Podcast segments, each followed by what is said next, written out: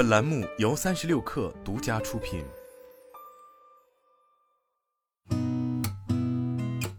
八点一刻，听互联网圈的新鲜事儿。今天是二零二四年一月十九号，星期五，早上好，我是金盛。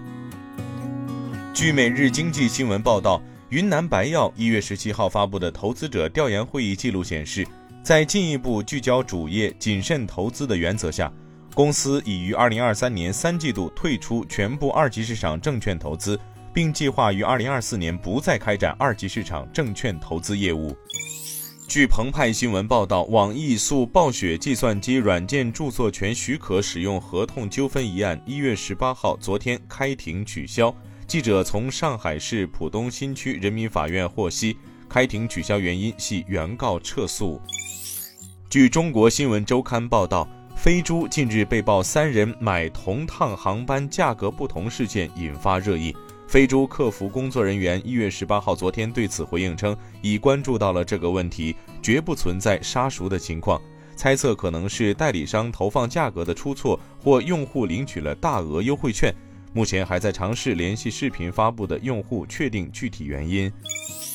据新浪财经报道，中国体彩一月十七号最新开奖结果出炉，其中排列三和排列五均出现罕见的连五组合。体彩排列三的开奖号码为豹子号码五五五，排列五的开奖号码为五五五五五，清空五亿奖池。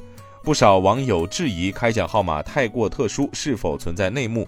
对此，中国体彩客服回应称，不存在任何内幕，所有号码都是随机产生的，都是公平、公正、透明的。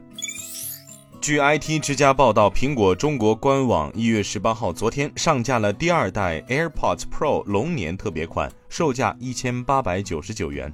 AirPods Pro 龙年特别款的包装盒和充电盒 USB-C。